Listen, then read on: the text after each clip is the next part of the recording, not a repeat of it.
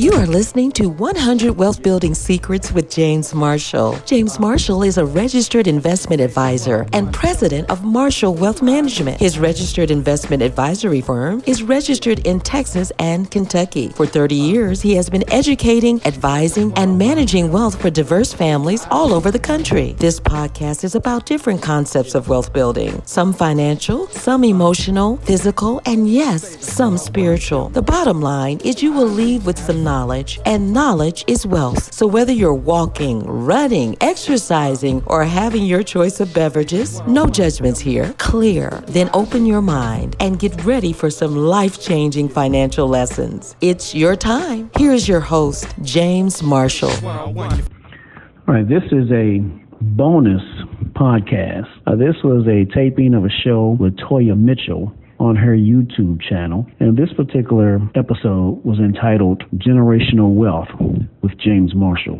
There was a lot of other, uh, there was three other guests on the show, and I think that you'll uh, learn a lot from listening. So without further ado, we want to first thank Toya Mitchell for inviting us on her show and allowing us to share knowledge about generational wealth. And I hope that you continue to subscribe to her YouTube channel and continue to listen to our podcast, 100 Wealth Building Secrets, which you can find at Apple, Spotify, and Podbean. All right, enjoy the show, Generational Wealth with James Marshall on the Toya Mitchell YouTube channel. Thanks. Hello, everyone. I'd like to say thank you, everyone, for joining. Thank you, Mr. Marshall. Very nice to meet you. If we want to all go around and give a little introduction about each other.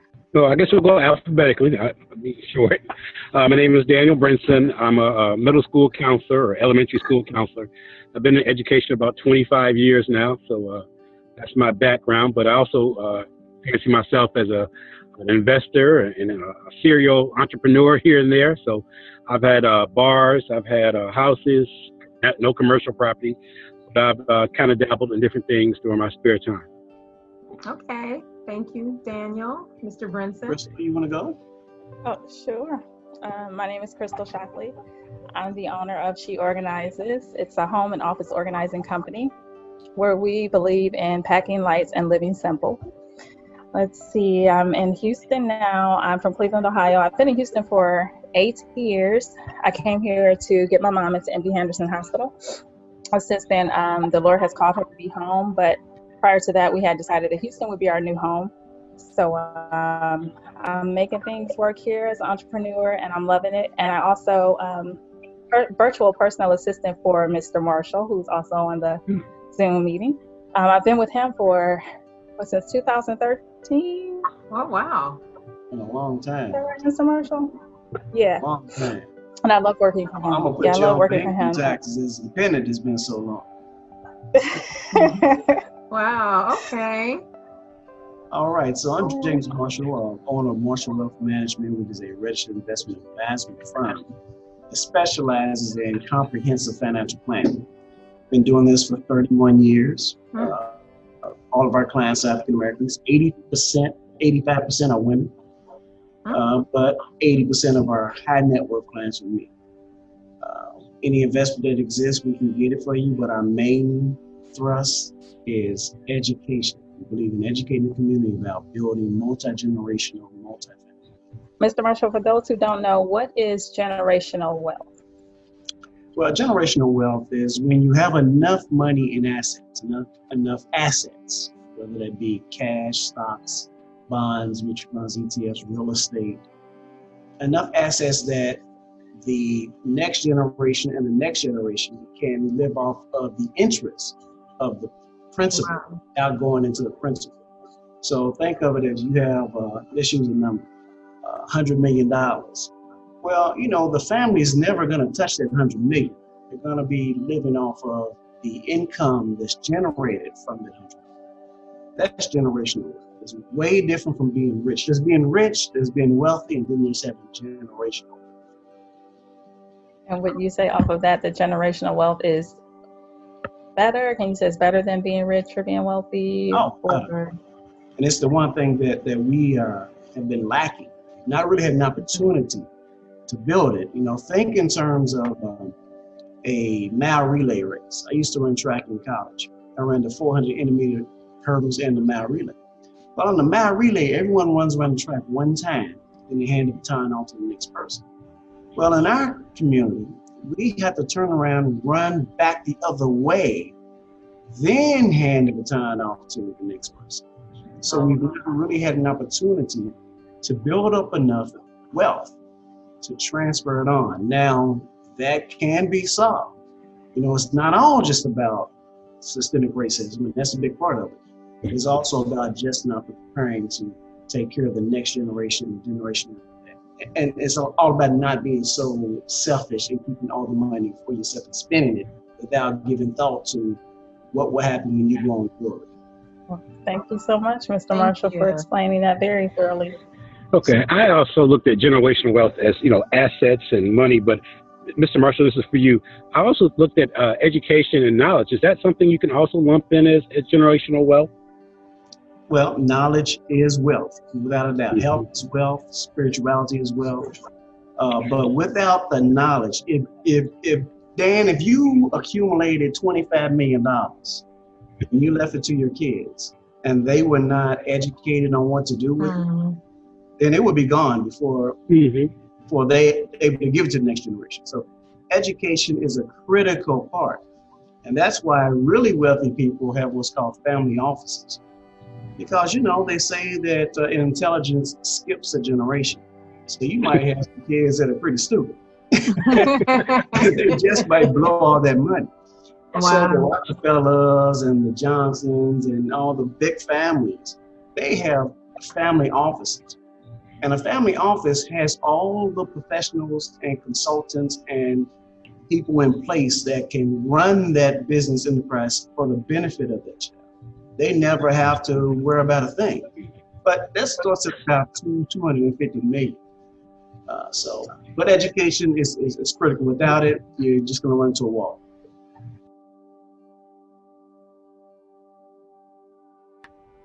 Yes, it's, it's not a family bank as though you see a bank. Okay. We've been pushing that a lot with our Hive system. We have a system called the Hive, H I V E. Okay. And it's set up to promote multi-generational, multi-family banks or multi-family wealth. Now, when you do a private family bank, basically what you're doing is you're getting you and your sister and brother and your cousin, auntie and uncle, and you're opening up a brokerage account at a brokerage firm. And then you're you're, mm. you're gonna have a trust fund or a LLC own that account. So it's gonna have a tax ID number of its own. It's not gonna be any one person's name, but there may be one or two two people who can sign against that uh, on that uh, application or that account. And then you just put money in and you use that money to finance cars, or put down money for down mm-hmm. payment, anything that a person might go to a bank for, you can do it at your family bank. It's a family cooperative, economic. Okay, okay, thank you, thank you. And that's family because this week's podcast on my 100 Wealth Building Secrets podcast is economic empowerment through family cooperatives. So it talks about the ideal of combining your, your assets into one organization for more power.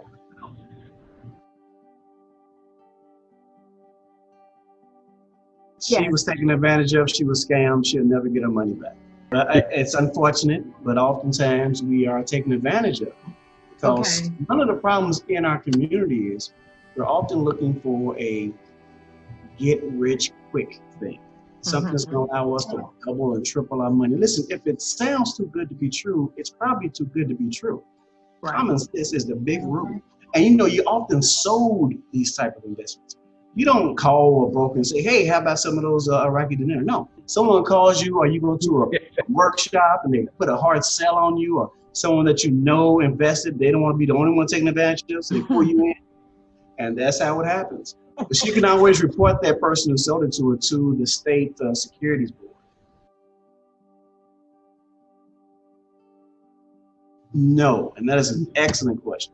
You have to think in terms of multi-generational and multi-family wealth. Mm. Imagine if you go to your family reunion, if you have one, you got seven different families there. The Smith Johnsons, Millers, Wilsons. And, and if everyone put in $100 into this cooperative trust that we talked about earlier and put it into this bank. Now you can use that money to invest in real estate, invest in apartment buildings, buy life insurance on the older people in the family, have a cooperative for the health insurance uh, co-pays, a cooperative for your uh, life, for your um, the uh, homeowners insurance co-pay. You can do so much when you have that cooperative account. So no, it's for multifamilies. Now you don't want to bring in people who are, are not like like-minded people. Okay. You're gonna have someone in the family just doesn't want to get on board, right? They they don't want to cooperate. They don't want to follow the rules. Then you know you need to go and kick them to the curb. Okay. One monkey don't stop no show. See, that's what mm. happens. We try to get everyone on board, and then they're not on board. But then what happens is five years down the road, when your cooperative trust or family bank is doing well and they're into a problem, then they want to get hmm. in. So you want to make sure you have something in place to deal with that very thing because it's, it's a reality. But no, multi-families. It doesn't have to be family. It could be friends. It can be everyone in the same church. It can be because if you have a cell, which is one family, then you have a unit, which is multiple families. Then you have the hive itself, which is a community. Okay. So uh-huh. let's say that the, that cell puts money into the hive, which is the urban league. And then the urban league can take their money and recycle it back into the community through grants or other uh, disbursements of cash, because that's the nonprofit arm of your whole cooperative trust, trust uh, approach. I, I, you know, I can only speak for myself. So I was late into investing, uh, only because my parents were from that generation of just save, save, save. You know, their parents came up through the Great Depression. Uh, so, you know, we're literally, you know, putting money in the bank and just holding it, you know, nothing, not making great interest. So I had to learn about investing and, and saving and, and, and generational wealth probably until I got to college, you know, to, at Alabama State. You know, shout out to Dr. Dorothy Autry, taught me about the Oklahoma race riots and, and, and the Black Wall Street. But before that, I'm talking about 18, 19 years old, I didn't know anything about that. How do you instill these, um, or how do you, how do you get the information out to the masses, to, to African Americans? Um, you know, because there's definitely a disconnect between the generations right now. Um, so, Well, what's the best way to question, bridge that gap? And, and also a shout out to Alabama State. Alabama State. I did a workshop there. Well, a, a talk there years ago. Years ago, the uh, Chamber of Commerce brought me in to speak. Anyway, listen. I used to say, "Oh, it's terrible. You know, we're just not getting the information." But the information is there. We are not embracing it. We we treat wealth like we treat math sometimes. Something you just don't want to touch. I'm not going to be good at it. I don't want to deal with it. You got to embrace it on your level. There's so many books, podcasts, websites, so many ways that you can get the information. I do workshops all the time, and I know there are other advisors around the country that do them as well. So if you want the information, you can get the information. This is true. Now, the older you are, the less likely you are to embrace this new concept of accumulating wealth through investments, especially with with the uh, uh, with Wall Street, because older people have a, a fear of losing their money, and that's fine. Because as you get older, you don't need to be investing so much as you need to be protecting your assets. Yeah. So that's good. Just know where you are in the cycle. But uh, there's a lot of books that you can read, a lot of podcasts that you can listen to. If you open up an account with just Fidelity, with their uh, discount brokerage account, they have a, a great website teaching you things. MarshallYourMoney.com, which is my website, has a, a whole series of videos, and podcasts, and, and all types of uh, Mm. uh, letters and, and workshops that you can plug in and listen to at your own uh, leisure. So it's it's out there. You just have to look for it and take part in it. And then not only that, take action with the information that you get. That's interesting that you would say that because I hear people discuss these concepts and I always tend to block them out for the reason that you just said. I'm like, oh, I can never do it. I, you know, I'll never be able to do, and I just have a mental block up as far as it's concerned. But the, the cool thing, Toya, is that black women are better investors than men. Okay. Man, man's gonna want me to give him a hot stock that he can put money in today and make and double it by next week. He wants that, that hot red Corvette stock. You want to get from point A to point B without a whole lot of hassle, and you just want to see your money grow. Right. And women tend to be a little bit more disciplined and systematic towards their approach than men. You would think that, I don't want to sound sexist, you would think want to be more emotional, but that's not the case. Okay. Uh, so, so you know, the key thing is invest in what you know. Okay. Invest in what you know. If you like to shop at Target, buy stock in Target. Okay. Like Nike shoes, buy stock in Nike. Know how the company makes its money and then invest in that. And always buy low and sell high. Right. Don't jump on the hype. You know, Okay. when you're when your Uber driver and your hairstylist and your plumber was talking about these hot stocks they're buying in, or they're in forex, so that's a hot thing now. Then you know that we're at a bubble. It's getting ready to bust. That's when everybody just on board, just think they're gonna make money. This forex thing is just getting out of control. But anyway, you know, it, don't don't let it intimidate you. Is what I want to say. Y'all get me excited now. Y'all got to stop me. I'm talking fast. Thank you. Thank you. Let's see. So, how can one acquire the knowledge of creating and maintaining generational wealth? Well, you mean what might they read? So I think that's one of the uh-huh. questions. The books? Are you not at that question yet? It's like the generation I'm a part of, or we're a part of. We're kind of some of us, majority of us, it seems like we're lost financially. Um, and I had this discussion because it's to save money and think about the future. Whereas before, I didn't plan for the future because I was really thinking like I may not even be here, so I was just living for right now. Whereas at the time, my ex-husband he was looking toward the. But I, I'm going to guess at what you're asking me and go ahead and answer while you move around. Okay. You know, everyone comes to Jesus at a different time in their life, right? So Mhm. if you gain knowledge or understanding of the com- the magic of compounded interest at an early age, then you're going to have more wealth because you're starting your snowball higher at the top of the hill. So if you come into it later in life, you just won't have as much time to allow compound interest to work for you, but it will still work better late than never. That's the key thing okay. know about your benefit package at your job, your 401k. Most people build a good portion of their wealth through their 401k Hmm. or, or their home. It's going to be your home or your 401k. Those are going to be two ways you're going to really build wealth. And then once you leave that company, almost always take your 401k with you, roll it into an IRA so you can maintain control. Don't take the money without rolling because then you'll be taxed. But do a tax transfer into an Mm. IRA, then you can continue to manage the money. If you leave it at the company in that 401k, you will have to stay with whatever company they bring on to manage it, which may change from time to time. So uh, take advantage of every source of um, uh, education that you have, your 401k, 403b if you're a teacher or a work for a nonprofit, or um, a 457 plan, yeah, 457 plan if you're for a municipality, and then just take advantage, take action, and do it. That's the key thing.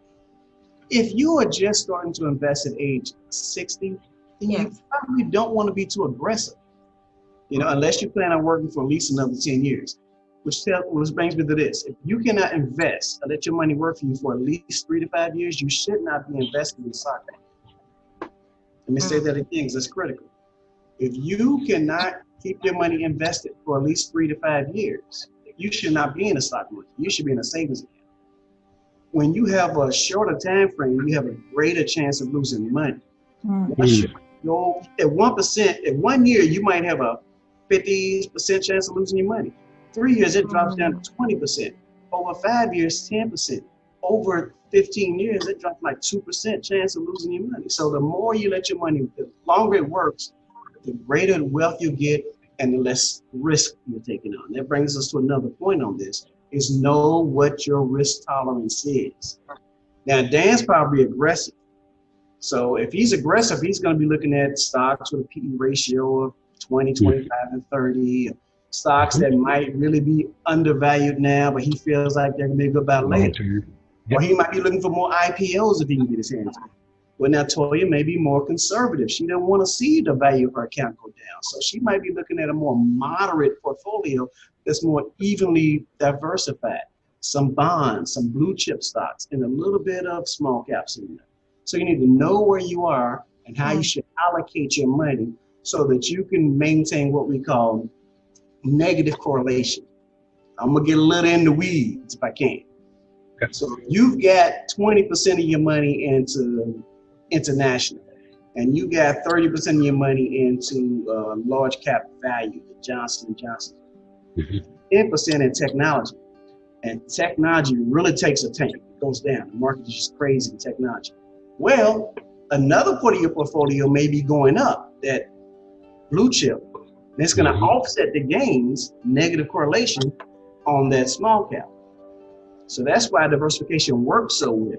Because you don't know when Mm. a index is going to go up or down. You just want to have something in there that's going to counter that. Yeah, And that's a perfect example of what happened back in March. You know, I, I watched my Roth IRA, you know, I watched it like a hawk. You know, I just watched the value go up and down.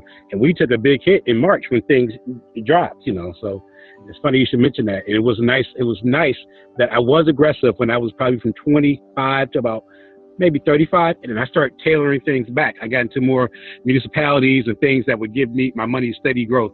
Um, and it's, it's just so funny you mentioned that, Mr. Marshall. You, when I closer I get to retiring now, I'm under uh, less than 10 years left.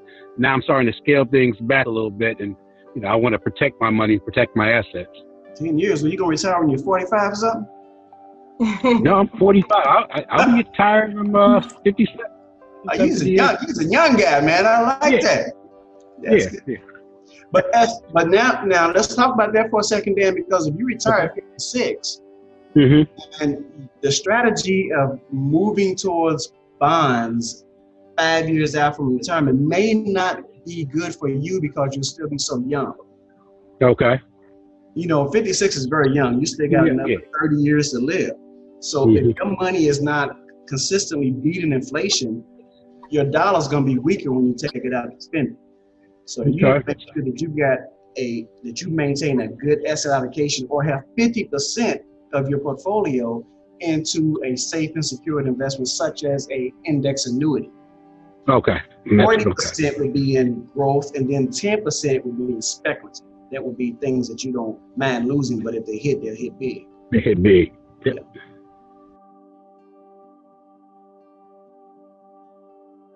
Hmm. Well, I'm doing this for 31 years, I've seen a lot. And I started out with Merrill Lynch back in 1988. And they told me I was spending too much time in the black community, and they fired me. Yeah, I went to New York Life in Washington, D.C. They told me I was spending too much time in the black community. Well, actually, they didn't fire me. I love me to D.C. and a broken heart, broken heart made me leave. Uh, when I came back to Louisville, I was with the American Express. And once again, educating the community. See, when you go into our community and you start educating people, it takes time. And you're not going to just get people to come in with millions of dollars to invest. You might get 20 here and 30 there. People need to trust you. There's no Right. right. trust. So, you know, they were telling me you spend too much time in the black community. So what I realized was no one really had an interest in educating our community on building real, long-lasting generational wealth. They wanted to come in and get your 401k rollover or your insurance proceeds or whatever, invest it, and just leave it alone. So I decided that that was not going to do. And we set up our firm around educating the entire community about building wealth, not for yourself, also for your family. So understanding life insurance and, and how it works. So I learned about it just from various companies going to workshops all around the world, to include the Million Dollar Roundtable, which is where I really found out a lot about about generational wealth. Is that me with the uh, reverb or? Yeah, it is. I don't know how I was doing it. It's weird. Okay. Um, the Million Dollar Roundtable is the top 3% of agents and advisors around the world. And when you go there, you meet a lot of really sharp people. And what I found was a lot of the agents were Asian and African. And the Mm. Asians and Africans and Jewish, most of their clients were in their own community. And they were buying huge amounts of life insurance. Because that is the secret to generational wealth. It's life insurance. I'm telling you, it's not the Wall- it's not the, it's not Wall Street, the stock market. It's life insurance. That money goes Oh. tax free to the next generation. Tax free. Okay. Make you go, hmm. Right. And it's not sexy. It's not something that people want to talk about. Oh, I got a two million dollar life insurance policy. But I'm telling you something. If you have a parent who's 60, 65, 70, 75, and you can put insurance on that life, and the premium is $500 a month for a $200,000 policy, you should still do it. Because you're going to get that $200,000 tax free. If you set up a irrevocable life insurance trust to own that policy, now that is going to go through your estate, but it goes straight to the trust. And then you're talking about perpetual, multi-generational wealth. So is that is that helpful in terms of uh, how I learned about it? It was just mm-hmm. just getting out, talking to a lot of other professionals, seeing how we were uh, way behind everyone else. Did you know the average net worth of a black woman your age? Toya, what would you think the net worth is? of a black woman your age. I imagine you're probably only 22, but you know, since you've done these amazing things and had those different jobs, you might be a little bit older. a black woman aged 30 to 45, what do you think their net worth is on average? Oh my goodness. I don't even know. Mm. Five dollars. What? Yeah. What did he say? Five dollars. Five dollars. Oh my goodness. Yes and, and we routinely fall behind in terms of our household. A black family has a household wealth of about $15,000, Hispanics about $17,000, a white family about $30,000. And it's been that way for a long time. And, and whereas you see that we're, we're, we have more wealthy people, but from a percentage point of view, it, that's not the case. You've heard of the 80-20 rule where 20% of the people do 80% of the work. Well, in terms of wealth, it's more of a 80, uh, a 90 10. You know, 10% of the people in our community have all the wealth in our community. And nationwide, less than 5% of the people control 95% of the wealth in the country. Mr. Marshall, you, you literally made me want to cry. Yeah, mm-hmm. it, it, should make you want to cry. But as long as you have a net worth that's more than $5, don't cry too hard. wow. But yeah, you know, we just we we here's my philosophy on why this happens. We suffer from what I call the Mo Better Black syndrome. Mo Better Black syndrome. Mm-hmm. As long as we're doing better than our little circle, then we're cool. And how do we prove that? By what we drive, the bling bling on our hands, the vacations we take, the house we live in, mostly what we drive and the vacations we take and how much we who picks up the tab when you go out for your drinks at happy hour. Madison Avenue in Hollywood have single-handedly molded our mind into being consumers instead of producers or investors. So that's how we got here. But we know that's the case, so now we need to change it. And the good news is young people are seeing things a little bit differently. I concur with that. I wanted to kind of ask a question because I know, Mr. Marshall, you have uh, what four or five sisters? I have four sisters. You're the baby, right? Yeah, I'm the baby. so, have you encouraged any of them to follow your footsteps? You know, I have tried. I have tried. Two of them, two out of the four have, and they've done well.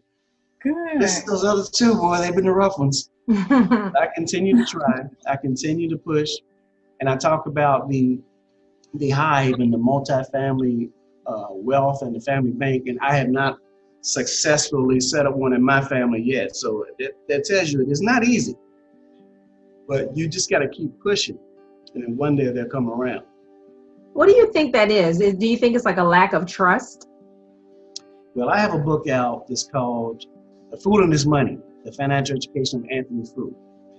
And one of the lines in the book, Anthony says to, to me, is his, is his advisor, he calls me M, he says, Man, I'm from the Wilson family. We don't trust each other with our liquor, let alone our money. We don't trust each other. we, we, we, we trust family members less than we trust friends in some cases. Right. But that's something we got to get beyond baby steps. You know, how do you eat right. an elephant one bite at a time? But that's what it is exactly, Toya, it's trust. Because they, they've known you in your life. They remember you used to stick, you know, pencils in your nose or, or do crazy stuff. So they don't trust you with a hundred thousand dollars. So it's it's interesting. Something we need to get beyond. Because I actually uh, floated the idea to my family, and my youngest daughter is like. Mm. so I'm like, okay, you don't trust me. yeah. And then it's also envy. You know, if, if your other family members think you're doing better than them, they might not want to get on board with this idea because they feel like it's going to benefit you, not yeah. And, and that's that's sad to hear. You know, jeez. Yeah. But, but have you seen that to be the case? Have any of you talked with your family members and find that sometimes they resent the fact that you're sitting on your patio smoking a cigar, you, you got your own uh, YouTube page, or you, you got your own business organizing it. They think you're just bowling out of control, right? Yes. Yes. Well, I guess I, have been blessed because you know my my first generation cousins, you know the my first my first set of cousins, they're all you know really doing well for themselves. Most of them are teachers. I think eight out eight out of thirteen of us are teachers or education. The other ones are in business um, for themselves, entrepreneurs, restaurants, stuff like that. So I, you know, once again, I can only speak for myself. I learned everything from them. You know, just like, well, how do you do this? How do you do that? That's why I got a Roth IRA. That's why I got an annuity. That's how I learned about a 403b. You know, so a lot of that stuff I learned from them just by watching. And it's funny that you said about your circle. Like I try to increase my circle where I want to, you know, I don't want to be the smartest man in the room. I want to start learning. So um, last week I got a chance to sit down with this millionaire from Atlanta, and I just sat there and I just soaked it up, listened to everything he said, you know, and he knew a lot about my finances and what I was doing with houses. And he said, "Yeah, you sold too early, you sold too late, Dan." You know, so I, I, I talked to him for about five hours, literally, when he was here in Cleveland, because it was did so much information. when you spoke with him, Dan, did you find that most of the things he said was common sense?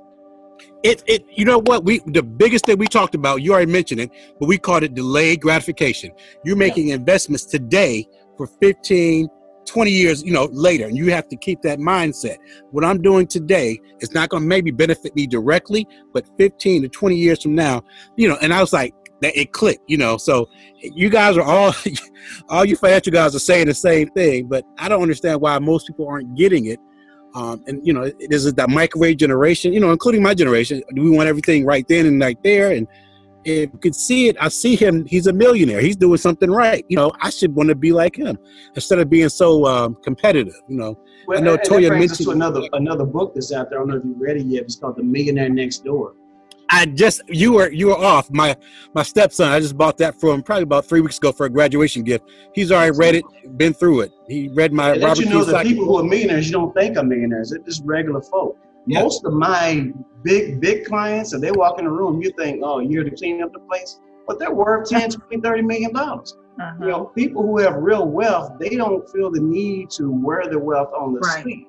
They're putting right. their money into things that's going to appreciate real estate, stocks, businesses, gold, uh, commodities, you know, and and it, it's and it does take time to build it up. That's the key. I, I think the last question we had kind of went back to uh, Black Wall Street. Uh, um, just getting back to that in Tulsa, Oklahoma, and you know, we had a society where the dollar kind of rotated three, four, 36, 100 times before it left our community. We're kind of away from that now. Uh, Mr. Mr. Marshall, what's the best way or one of the ways we can get back to that, where we have the the, the black dollar, you know, kind of rotate in our society or in our community before it leaves? Yeah, I, I don't think we'll ever get back to the way it was then, because then it was a necessity you know, uh, affirmative action has been good to a lot of us, especially middle-aged people and people who are over the age of uh, 55. But one of the things it did that hurt our community was it took away the so-called talented 10.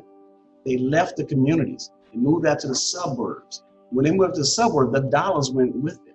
So, you know, uh, the only time we tend to come back to the hood is through church from 11 to, to, to 2, you know, you back there in the hood.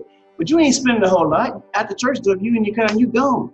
Right. So we are not, it's, it's not a necessity. We're not forced to have a black doctor, forced to have a black financial advisor, forced to go to a black bank now. We can go where we want to go. Now, I will say that I'm hopeful now.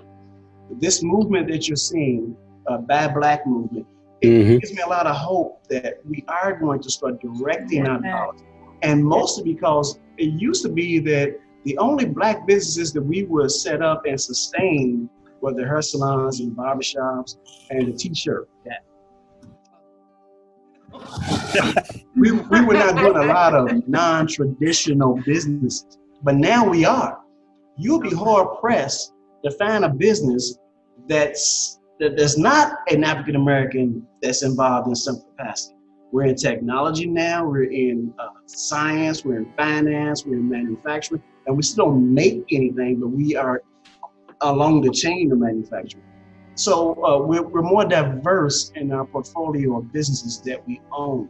So now it's, it's up, the onus is on us as African Americans in our community to seek out the business that does that thing that we need you know, drive an extra mile or two, spend a little bit more money mm-hmm. because they're not going to be as large as the other companies, so they can't cut their costs as much.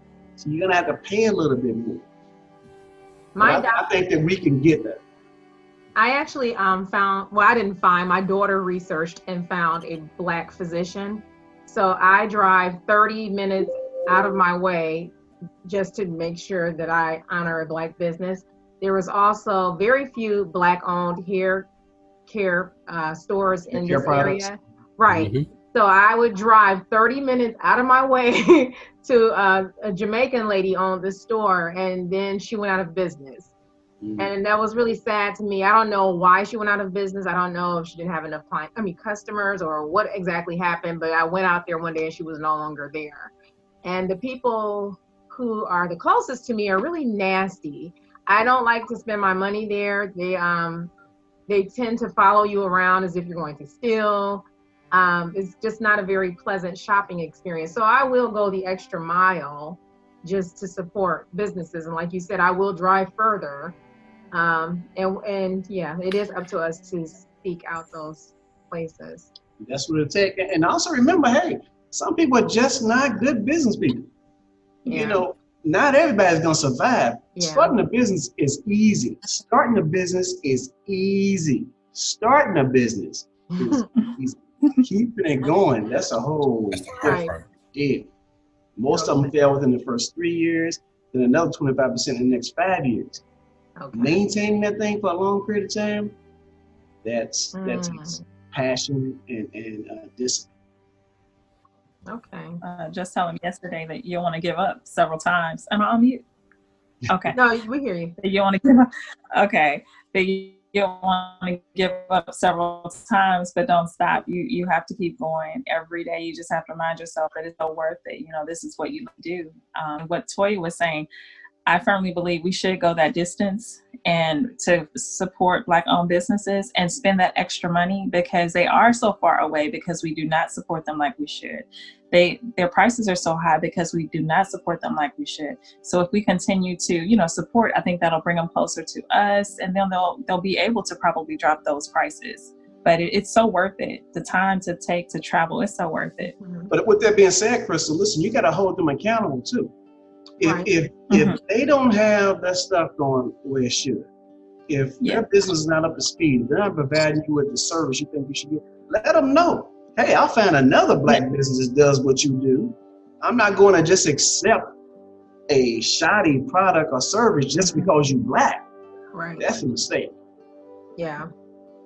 I uh, that's what I mean. A friend of mine, we had a discussion about that. I said, well, I think you should give them three chances um, you know, give them, tell them, like you said, educate them first, tell them what's happening, and then give them another chance, see if they change. And I just say maybe give them one more chance because they need it. You know, we need it. We we don't get all the type the type of support that we need, and we will support an Amazon or a Verizon, even though we've had bad customer service experiences. AT and T, as long as they give you a gift. You know, I know some person right. every time they they keep them on hold for a long time, as long I'm gonna get my gift, So let's treat our you know black counterparts the same let's let's just go that extra mile for them you know but i understand what you're saying. You you know but yeah educate them and just give them a chance.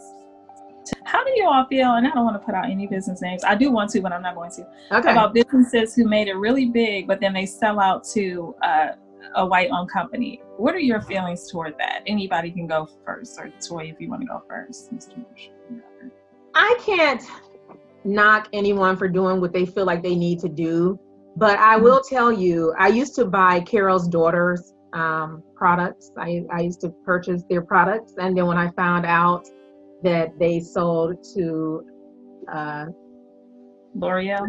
Yes. I found Ali, Ali K Naturals.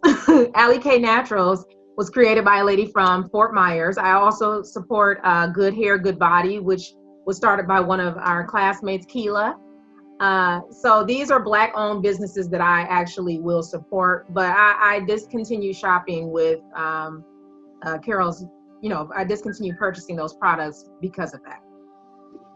And I'm like I said, I don't want to judge anyone for what they feel like they needed to do for their family. You know, I would like to think if I were in that position and I was offered, I don't know how many millions that I would turn it down just to keep it black, but I don't know. Well, I'm gonna jump in here because I have a very strong opinion about this. I think that it is estate planning.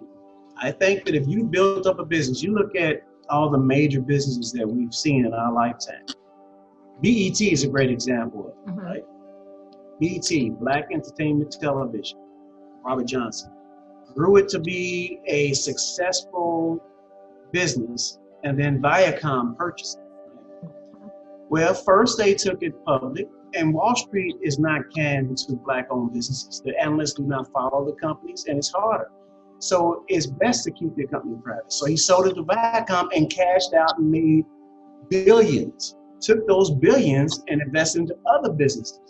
Now his ex-wife used that money to open up a spa in Virginia uh, with horses and everything. One of the largest um, uh, businesses of its types in that area. Now he owns Hilton hotels and other hotels, uh, and of course sports franchise, and has another publicly traded company. So I, I think that if you cannot find a market that can purchase your business that is a that is a, a black a majority black owned market, then you need to sell it to where you can get the most out of your, your business. You built it up over those years and it can't go to the grave with you if your children are not going to take over the business for you, you've got to cash out so you can use that money to go back to the community in a different way. So yes, I believe that it's it's an unfortunate necessary evil to continue to build wealth and transfer that wealth from generation to generation. That was an excellent response. I didn't I never looked at it like that. I would go with the combination of both of you all. Um, I think it's kind of the American dream to build a business, you know, see it successful, and then maybe sell it, and then do something else, kind of like what Mr. Johnson did. Um, maybe with some stipulations, you know, that your CEOs or one certain percentage have to be African Americans, minority, or people of color, or that maybe one of your, you know, kids or your siblings or somebody has to sit on the board. I mean, I'm sure there's a way to do it and, and still be fair about it. But at the same time, you know, you you kind of want to build a business to you know make yourself. We just talked about generational wealth. Um, you know, the Johnsons are set for you know hopefully life forever, and that's the way it should be. And you know, and if I, mm. I'm not speaking for all entrepreneurs and all businessmen, but it's kind of the thrill of it too. Just okay, I built this. Now can I can I duplicate that over here? You know, it's kind of a rush to see that. So absolutely. Um, you said you were a serial entrepreneur, so you can understand it. Here's, oh, yeah. here's an example of a business that did not sell, and they should have. Johnson or Ebony, Ebony Magazine. Uh, yeah. They tried to hold on. Susan Rice took over, tried to continue the business. Was it Susan? I know it lesson was Rice, but what's the first name? I think it's Susan. And uh, but it, it, could not sustain itself, so it, it fell apart anyway. Went into bankruptcy. Mm. Uh, so, I mean, I, I, think that you have to be realistic. If you don't have an exit strategy for your business, then it's going to be difficult for you to capitalize on all of your efforts. Now, if your brand is talking to the black community, whoever buys it is going to benefit them to keep that brand black because they're going to give up uh, some of the profits. That's why they're buying the business because it's profitable in that community. So, I appreciate what everybody is saying, but I'm still in my mind like, no.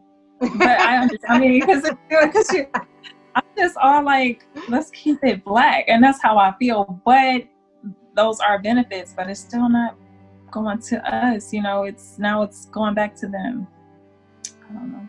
That's the unfortunate thing is like BET's mark uh, programming is awful now, you know, and I think it's probably purposely done. I, you know, but I understand. I understand why he felt, you know, he needed to do that.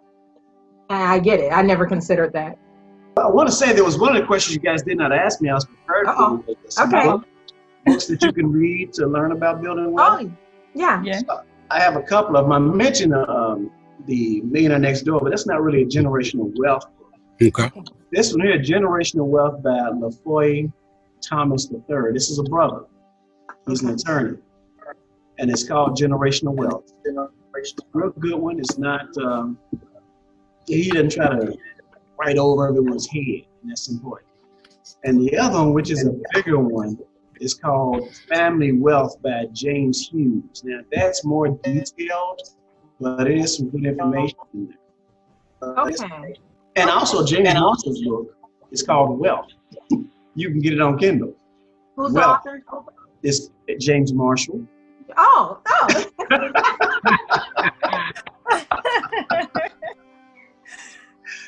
Yes, it's called Wealth Protecting and and uh, it's, it's building and protecting Black family prosperity. I can close out by giving you guys a couple uh, stock tips, some stocks I want you to consider buying today. Okay. Definitely.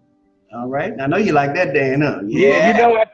Let me, let me, bring up my app right now, Scott. We ready Okay, for a speculative buy, a stock that you got to hold it for a while. It's cheap now, but eventually it's going to be a big one, I believe. It's called Aurora Cannabis. Oh, Already got it. About, Okay. If it's about weed, but it's going to be legal across the country one day. When that happens, this cannabis stock is going to really grow. It's trading around ten dollars, eleven dollars a Oh, share wow. right now. Okay. Twelve eighty seven right now, as of today. Yeah, you Twelve want eighty to snatch up about hundred shares minimum and hold it. If it goes down to five, so what? Buy more. Okay. That's your speculative buy. Now I want you to look at Verizon. Mm-hmm. Oh, They're paying a four percent dividend yield. Very strong company, about fifty-five dollars a share. Uh, real strong with the fiber optics, five G. They're a real good player. Okay. And then for a really safe play, you can't go wrong with the Johnson Johnson's, Procter and Gamble's, and American Expresses of the world. American Express was downgraded today. It's time to buy them because they are they are a best of class stock.